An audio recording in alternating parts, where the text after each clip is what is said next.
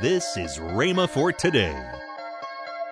A lady came to me. I was teaching along this line one time in the day service, and I was establishing the fact that we are the righteousness of God in Him. See, and when you know that, your faith will work. That's the reason a lot of people's faith won't work.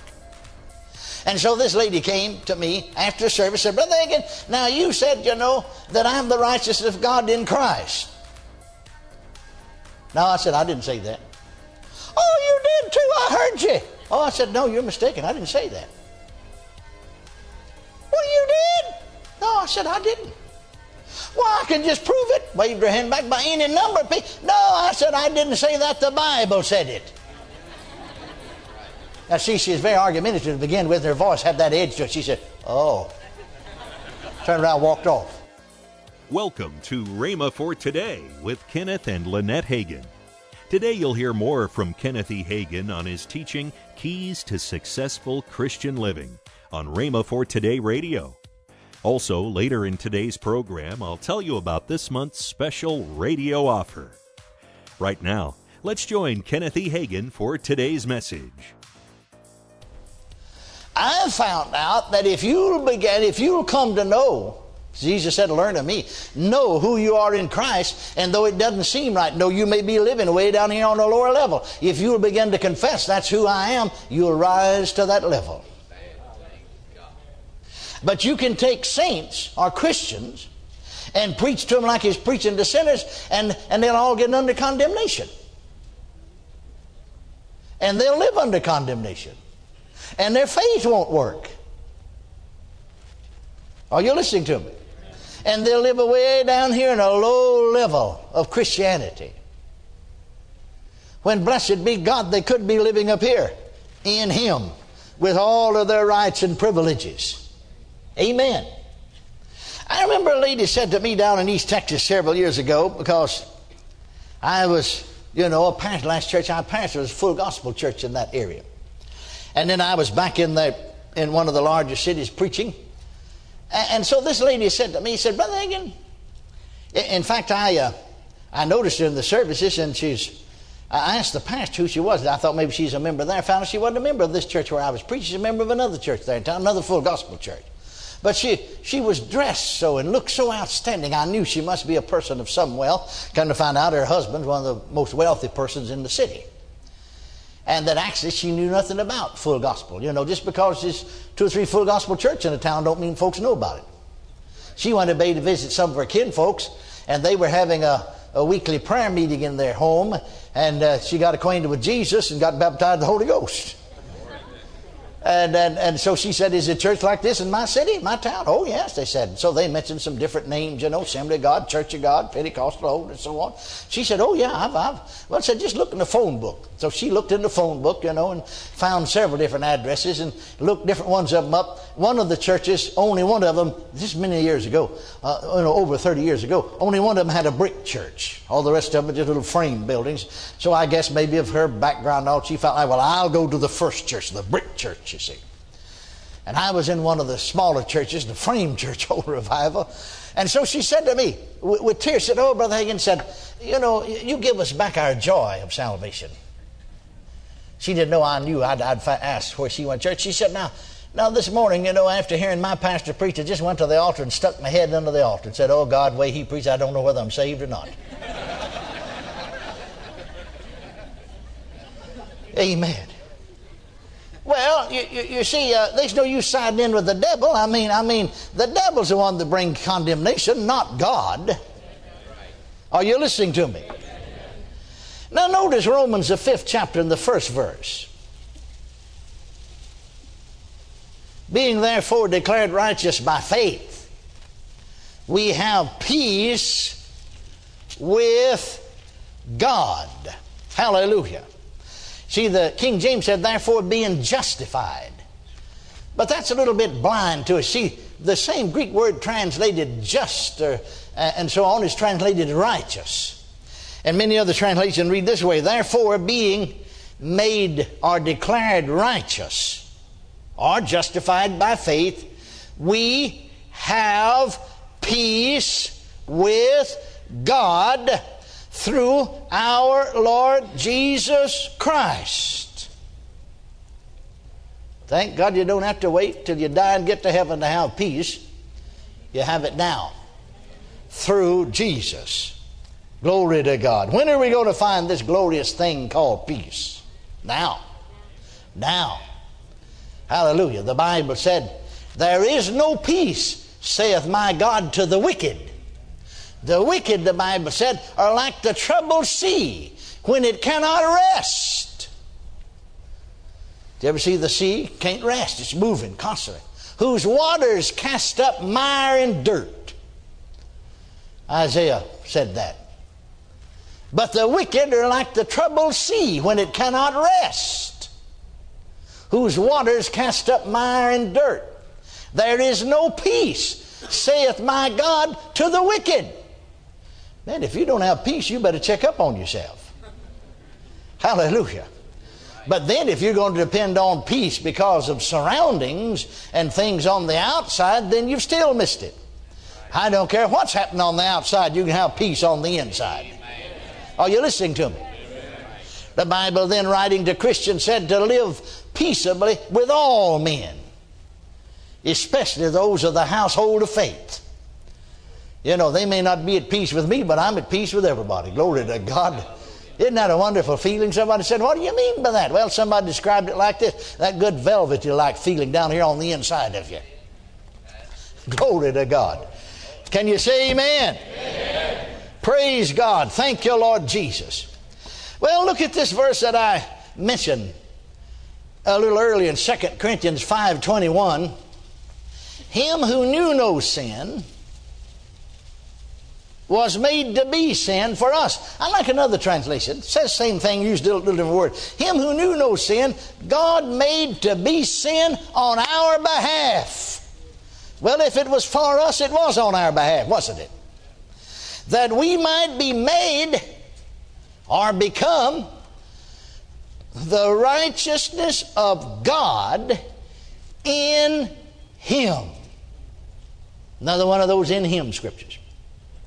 Now we know the first part of that verse is true. Him who knew no sin was made to be sin for us. That's true, isn't it? Well, now what about this? That we might be made the righteousness of God in Him. I wonder if that last part of that verse is true. Could it be possible? Are we to be made or t- to become the righteousness of God in this present life? Or is it after we die and get to heaven? No, it's right now. It's right now. A lady came to me. I was teaching along this line one time in the day service. And I was establishing the fact that we are the righteousness of God in Him. See, and when you know that, your faith will work. That's the reason a lot of people's faith won't work. And so this lady came to me after the service and said, Brother Hagin, now you said, you know, that I'm the righteousness of God in Christ. Now I said, I didn't say that. Oh, you did too. I heard you. Oh, I said, no, you're mistaken. I didn't say that. Well, you did. No, I said, I didn't. Well, I can just prove it. Waved her hand back by any number of people. No, I said, I didn't say that. The Bible said it. Now, see, she was very argumentative to begin with. Her voice had that edge to it. She said, oh. Turned around, walked off. See, if the Bible said, she's not going to argue with the Bible. If you're saved, you're not going to argue with the Bible. See, the, the written word is to take the same place in our lives as Jesus, the living word. That's the way you're going to learn of Him. Are you listening? And so if you're really walking with Him, you're not going to argue and fuss with Him. She said, oh, turned around and walked off. Now another lady came, another time, another meeting. And I don't know why. It's, well, I guess one reason there's always more women than men. Men's working a lot of time in the daytime. And, and she said, Brother Hagin, you, you, you, you taught that. I said, I sure did. I plead guilty. Yeah, but she said, I just know that's not true. Well, I said, you mean to tell me the Bible's not true? Well, here's what the Bible said. Just open my Bible. She didn't let her read the verse again. I noticed she didn't have the Bible. See, if she'd had her Bible with me and opened it and read the verses as we read them, she'd have known what the Bible said. But she just sure it didn't say that. I just opened my Bible, had her to read it. She read, Him who knew no sin was made to be sin for us, that we might be made the righteousness of God in Him. She called the Bible, and everybody said, well, Bible or no Bible, I know it's not so. Now, folks like that in bad shape. I mean, I mean, you're sort of in no man's land. You're out where God can't help you, even though He wants to, and where the devil can enter into your innermost counsel. Right. I'd rather just side in with the Word. Amen.